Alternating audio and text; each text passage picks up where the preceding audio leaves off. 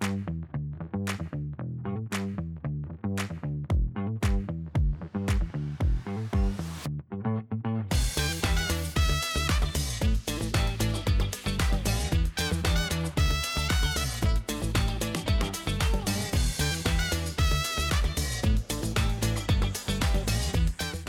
Welcome to the Town and Country Podcast, two churches, one ministry. Thank you so much for joining us on this beautiful day here in Cedar Falls. I am your host, Jonathan Ilian, and welcome to this edition of the podcast.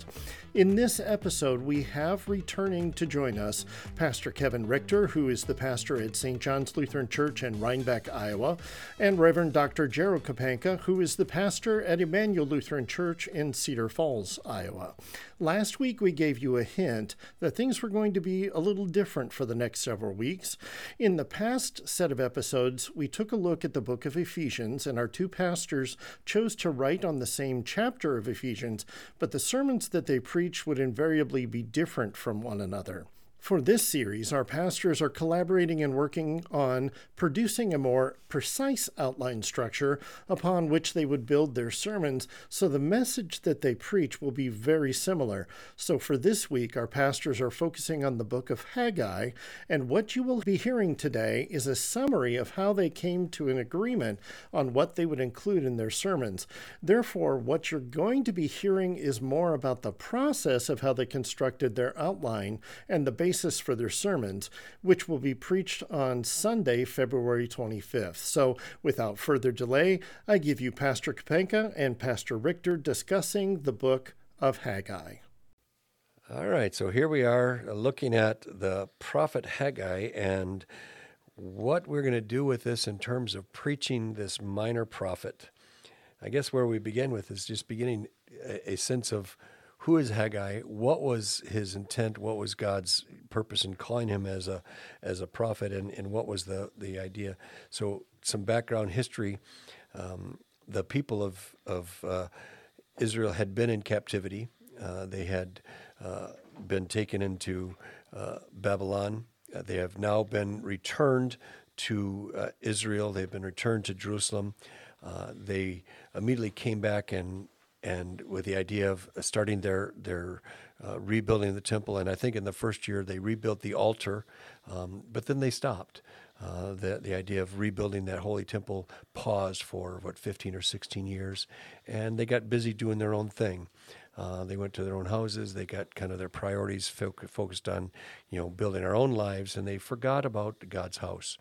And it's into this setting where God sent the prophet Haggai to say, uh, "Hey, folks," uh, tap him on the shoulder and say, "You're, you're, you've got your your uh, ideas mixed up, and you need to to build my house first um, and get things going." Is that kind of how you read this and, and saw this? Yeah, I mean, when you read some of the minor prophets, you're like, what in the world is going on here? You know, hey guys, pretty easy to just, yeah. it's not poetry. It's not, you know, doom and gloom. It's more just straightforward talking and it's got one clear message, you know, yeah. build the temple. God wants you to build the temple. And so I think we both kind of came to this one, not with two separate ideas and trying to find the middle. We came together and said, it's about the temple. Okay. So yeah. what is the modern day version of the temple? The church. And, and what is the modern day version of, you know, the church versus our homes and that stuff. So we got to that. But, you know, yeah, we kind of worked through, you know, this one's got two chapters instead of one. Hey, you know, Obadiah only had one chapter. So we were able to kind of use all 21 verses versus Haggai. Now we're getting into two chapters. We got to kind of pick themes and, you know,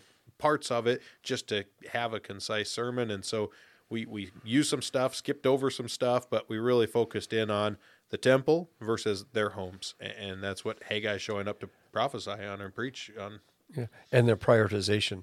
The yes. fact that you know when they had come back, they they'd come back with a sense of eagerness of, of being returned back after being exiled for seventy years, um, but how quickly they they'd gotten diverted from you know coming back to the house of the Lord to coming back to the house of me. Yeah, um, and and how easy it is for us you know we get excited or, or, or, you know we've completed our confirmation or maybe we've we've uh, finished our time in the Lord and we just kind of get busy with our own lives. Well, and also, I mean, you need to put yourself in their shoes and see that this is purely human. Um, yep. You know, they've been away for seventy years, yeah. and even though they've been back for a number of years, it's it's they've still been gone longer than they've been back. You know, and man, think of us. We missed three or four Sundays. It, you know, it takes a, a, habit to get into going again. You know, it takes intentional effort of getting up, getting dressed, going to church. You know, and so being on for seventy years where they had no temple, they had no altar, they weren't making sacrifices. You know, there were some things they could do in home churches, but they weren't pra- exactly, actively practicing their religion. To come back and start that all over again, just it took time. Just took you know motivation from God and the, his prophets to really get them to that. And so you can't fault them. You know, you, you can see this. And then, yeah, I mean, you know, one of the examples I had in my head that I, I just kind of threw out the window, but if you were to go down to Mexico with a Habitat for Humanity and build houses, and you're going to build a whole village, and you show up and they, they say, okay, here's, there's nothing out here. We're going to build, you know, 20 homes. What's the first question you're going to ask yourself? Where am I sleeping tonight? Yeah. you know, like yeah. I don't even see a tent. Where where am I supposed to stay while we do all this work? You know, and so it makes sense that let me build my house first, and then we'll build we'll do this because I need to take care of me. You know, and that's just human nature. That's that's in all of us. So yeah, and I think you know, taking off the natural reality of the fact that while they were in that captivity, they remained relatively faithful to the God to the best of their extent without the sacrificial system. Yep. Um, they must have felt that God had had remembered them and had returned them, uh, you know, to Israel, and so they really didn't have a problem with the fact that you know we haven't been making these sacrifices for a long time, and so it wasn't elevated to the place of importance in their life. And so you're absolutely right. It this idea that you know it was natural for them to say, you know, we got the altar built and that's all we need for right now, and let's get on with our lives and, and kind of set aside the importance of building the remainder of the temple. Yeah. Yeah, and I mean they obviously kept their faith alive because as soon as Cyrus writes the edict, there's a group ready to go. You know, yeah. they're they're motivated, they're believers. Zerubbabel's governor, you know, you got Josiah the high priest, you know, they're ready to reset Something it up. Something like fifty five thousand of them returned. Yeah. yeah. And so, you know, it's like, yeah, we're God's people. We're doing what he wants and doing this and and it's okay you know and so it's just that both and. It's not that they're opposed to god or slacking off to god. They feel like they're really doing what they're supposed to be doing. And and it's not till they're called out that they see okay there actually is an error in our way. Yeah and and that again i think the the relevant point that for us today is that it's so easy for us to get caught up in our day-to-day lives isn't it? We we get it's not that we're not christians. It's not that we're faithful. We just get busy with life, things in life today and we kind of get out of practice or out of habit of of taking care of business, if you will. And not that I mean, if you feel convicted, that's on you. But you know, how many Christians out there feel perfectly fine going to church once a month? I, am yeah. I'm part of the church. I attend regularly, quote unquote, whatever that how I define that. You know, it's not that I don't go. It's not that I don't want to go. It's just I go enough. You know, and I'm a Christian and I live this Christian life without actively pouring this into the priority of your life. Or you the, the, the thing that we run into, and, and I'm sure other congregations the same thing. You know, we're big advocates of uh, electronic giving. You know, you know your weekly checks. It's just automatically deducted. When's the last time you've looked at your regular giving? Oh, well, it's been three or four or five years, and I, I give every week, but I haven't given in com- commensurate to what's been given to me.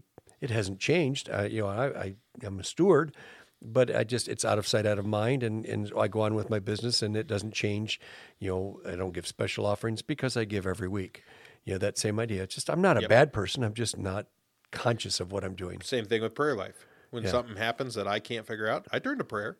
But daily, you know, morning and evening and throughout the day, good and bad, am I in conversation with God? Yeah, probably not. But you know, I'm a Christian. I believe, and when I need Him, I go to Him. You know, and so yeah, it's just this comfort place of complacency that's like I'm doing what I'm supposed to be doing and it's enough. You know, it yeah. it, it will get there.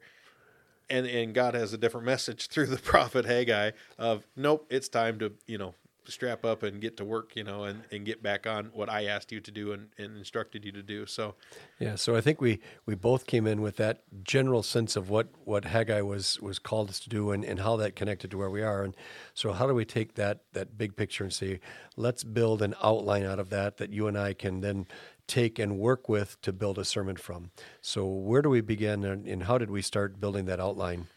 Yeah, we I mean we kind of took the focus of God's, you know, instruction through the prophet is to build the house and you know we grabbed some key text there. You've you've got um, let's see here. Uh, I got to find it. The, the word of the Lord came by the hand of Haggai the prophet. Is it a time for you yourselves to dwell in your paneled houses while this house lies in ruin? You know, you you're living in luxurious houses. You don't just have walls; you have paneling on the walls. yeah. You know, um, which is funny because everybody growing up in '70s is like panels luxurious. You know, but uh, um, you know that they, their houses are almost complete and completely done, and the house is still sitting here in ruins, barely even started. You know, and then you get down to later on in verse nine, and you know they're asking why is nothing really going the way we thought it would? Our crops won't grow or you know these things aren't going as well as we thought they would. And and god says why? Because of my house that lies in ruin while each of you busies himself with his own house. And i think that was a key phrase that stuck out to both of us because whether that's you know rebuilding the temple or our lives today how many of us are busying our lives with our own homes our own families while God's house is in decline. Well, God's yeah. house is sitting there, you know, and, and and again, we're not talking about a physical structure. I think we came to that right. point pretty early on. Yeah. You know, we've all got nice buildings. You guys got like a brand new building. It's really nice, but is it full every week? You know, is everybody here as strong as they could possibly be in their faith? Well, absolutely not. You know, and so there's still work to do. We still are building God's kingdom, building the house of God here, and we can't do that if we're so busy doing our own lives. Yeah, and from a homiletical or from a preaching standpoint, you take a look at that, um, and how many of us are able to make that connection between the fact that my life isn't going the way I thought it would be, and it's not as bad, and suddenly say, maybe the reason that is is because I haven't been as faithful to my Lord in all the things He's asked of me you know, we, we would like to blame, you know, the government or my employer or my wife or my family or you know, a thousand other things before we'd say, maybe I need to look at what is my relationship with God.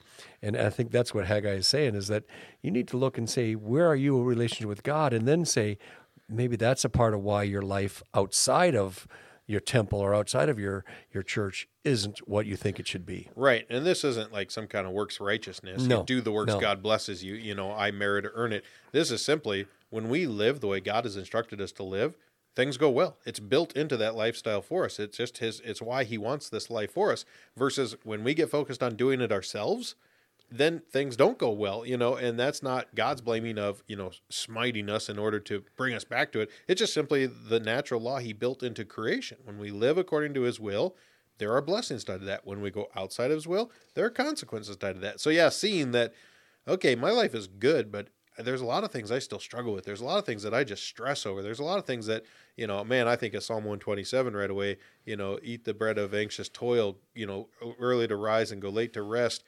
God gives to his beloved sleep. You know, there's there's a life built into this that God has given us. So when you're so busy trying to make your own life and things aren't going as well, how is your relationship with God? Are you living according to his will and coming back to being part of his house? And again, this kind of speaks to, you know, all I need for my faith is me and my Bible, you know, me and Jesus. And yeah. God has something different to say, you know, that um, absolutely we are to be part of the church and building his house first, you know, and so. So, in terms of building our, our sermon outline, you know, we began with that reality of the, the history of our Lord and that Haggai called them out for their misplaced priorities. Um, and then he calls us into building up the church. And and how did we take that and say this isn't just building up the temple? Um, you you kind of touched on that a little bit. You want to elaborate that a little more? Yeah to me this is a big one. You know you read all the evangelism modules models and everything out there. And of course every church wants to grow in numbers. We want more people. And that's that is a task. Go make disciples of all nations. We want to bring more people in because it's more souls saved but there's so much more to evangelism and discipleship and building God's house than just butts in the pew. You know, it's right. not just attendance. And so, what are we doing for those who are in the pew to grow their faith, to turn yeah. them into the ones actually living by God's faith, to to seeing their identity as in Christ and, and you know in the sacrifice of the cross, they are forgiven of their sins, not by what they're doing, but by what He has done for them. So yeah, we took this that the building the temple, building the church today, building the house of God is twofold. One, more people. Absolutely. We always want to be reaching more people. But two, building ourselves up, equipping the saints. Man, you know, just fresh off Ephesians, you go back to Ephesians 4, you know, yeah. God gave prophets, apostles, evangelists, shepherds, teachers to equip all the saints to a mature knowledge in Christ, you know, and so this is growing God's house. This is the purpose of us being here as his one body is to equip everybody in the body to grow in in their faith and maturity in living his life. That sounds like a good sermon that you're writing there. Yeah, you know. yeah, if I were you, I'd want to listen to that one. I didn't get to touch on that because there was too much in the rest of the chapter, but Now we did we did decide to hear there, there's also a place for us to to um, brush up against stewardship. You know, the time, talents, and treasures, and and how does this uh, tie into the message of Haggai? I think it's that also is kind of twofold because we want to be careful to not make people feel guilty for being good parents and raising their kids and, and, you know having a clean house or a nice house or things like that right i mean Haggai does not come to the people saying you built your house that's a sin you know like right, yep. you know it's a good work to build your house it's a good work to busy yourself with your family to a degree but it's got to be in the proper order and that's all stewardship is is keeping right. everything in the proper order so you can build your house you can use your resources for your own family to a degree but you still want to keep the top priority of serving God. And so, yeah. you know, how am I using? We we threw the t- the three big T's out there: yep. time, talent, treasure. How am I using my time to to serve God and build up His house? Both in those two natures. And I, you know, I, I think I, if I can remember my manuscript, I really hit home on all three of these T's in both time. You know, time for reaching the lost and time for equipping the saints yes. already in my church. Yep. How am I using my treasure to reach the lost and proclaim the gospel where it's not being proclaimed? And fund the ministry where it's happening that are supporting Christians who are already Christians. How am I using my treasure to or tr- talents to go serve those who have never been served with the love of Christ before? But how am I using my talents to serve my brothers and sisters that I see every week to build them up in their faith? You know, and is my time, talent, treasure being used holistically for my family, my life, building up my own house? Or am I using the, the priority, the first part of it, the important part of it, to build up God's house and then still using what's left to faithfully serve my family and me? So good, so good. Um, and then we, we thought that we needed to bring this back to the, the end of chapter two, where he talks about uh, the the signet of Zerubbabel. Now that just seems a strange kind of a phraseology and, and language. That how does the signet of Zerubbabel relate to the message of priorities, uh, of rebuilding the temple, of, of getting your, your life in order? Yeah, I mean, there's stuff in chapter two we decided not to bring in because, I mean, we could make it fit, but it'd be a two hour sermon. And yeah. so we kind of went to the end. And, you know, Zerubbabel is a descendant of David. And so he comes back as governor. They don't, you yep. know, call him king. I think they've learned their lesson about having yep. a king, so they call him governor. But really, he is in that kingship role over these 55,000 people or how many of them there are he's the ruler and authority and, and, a signet ring you know you, you push the ring into the wax and it seals it as a, a, you know sealed. And so he is that signet that seal of the king who is to come from his own lineage and establish the throne of his great great great grandfather david or whatever it is you know that will establish the throne of david forever pointing to christ. It, it, it brings us right home to jesus. And that reminder that we don't need a, a altar to make sacrifices on because the sacrifice has been made on the cross. We don't need a physical temple. The church is the people. You know, the house of God is uh, are his children, you know, the one body of Christ. And so this just kind of takes it to the gospel of instead of law, how are you using your time? How are you using talent? How are you using your treasure? This reminds us why we do all these things. Why does God want his house being built up?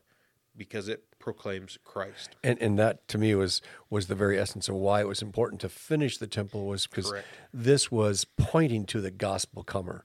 This was that you finish this temple, this place of of sacrifice, because the great sacrifice, the the final David, the final Zerubbabel, the the great uh, sacrifice, the Lamb who takes away the sin of the world is coming to us, um, and that just ties it all together. Absolutely, because I mean, what is the purpose of the church? To proclaim the gospel to the people in the world. But why do we have a physical building? You know, why why do we meet here every Sunday in a physical space? Why do we have a budget that pays the light bills and salaries and all this? Like, why do we have that? Because this is where we come hear the gospel yes. of Christ proclaimed. This is where we come receive baptism and, and the Lord's Supper and feed our faith to go out and do the work He has called us to do. The house of God is the people, the church are the people, and yet we need to be together. We need to have that place where we come, support and encourage and grow each other to be able to go out and do the you know the lost. And that's why we need people to tithe to the church and give, you know, we need people to serve and use their treasures. We need people to give time to come teach and learn and grow and serve, you know because we need that place where we come be the church together so that we can go be the church in the world and all of it's to proclaim Christ. Now, the real interesting thing is to say, take what we've just shared here and say, what's this going to look like when we actually preach it? well, you got to come on February 25th. That's the date. Come on that day and you'll find out. so yeah, you know, again, I talked about it last week with Obadiah. You know, my original vision was word for word exactly the same sermon. That that just isn't possible with two different preachers, and so we we came up with the one outline and then we came up with different manuscripts. So even though it's one outline, one theme, one message, you're still going to hear two different sermons. So you can listen to them and compare and see who's the shorter because we know all know that's what people think is best. well, you also know who's the better preacher. So uh, well, we're going to save you voting me off the island until at least uh, I get you know, immunity idol or something. Well, I like how today you just ran the outline and made me do all the preaching. So that was that was sneaky. I like that. That's good. Well, I'm, I'm going to rewrite my sermon before we yeah. get there. no, this has just been such a fun process to have yeah, two preachers' been. minds come together and look at the text and and really say, if we got to boil this down to one message, one outline, what fits, what doesn't. You know, it doesn't give us room to go off on tangents and get lost on other stuff, but to stay focused on what's the heart of the message. And just so cool, you know, I think we've brought it back with Obadiah and now Haggai that this text written 2,600 years ago still applies to us today and is still speaking to our lives. It's just so cool. Yeah, and I, I love the fact that you you make me a better preacher because uh, you have some great ideas and and perhaps there's a few tidbits that I can share with you. But this iron sharpens iron. This this um, allowing each other to to take this and make this has been a, a great experience for me. Uh, something I wasn't looking forward to because I wasn't sure what it was going to look like. But I'm so thankful that we did it. It's been a lot of work, but now that I'm looking at all my Sunday sermons are done for Lent, it's like, oh, that's pretty nice. So. Yeah. All right. Well, thank you, and we'll look forward to seeing what uh, what the Lord turns out with this. Thank you for choosing to join us for the Town and Country podcast, Two Churches, One Ministry. We invite you to come back next week as we bring you the next episode in this series on the minor prophets, which will be on the book of Nahum. Once again, special thanks goes out to our audio engineer, Mr. Dave Kaler, for setting up this podcast. You are awesome, sir, and we thank you very much for your help. On behalf of Pastor Kevin and Pastor Kapanka, I am your host, Jonathan Ilian, and we invite you to come back next week as we bring you the next installment of the Town and Country podcast. Thanks again and have a great week.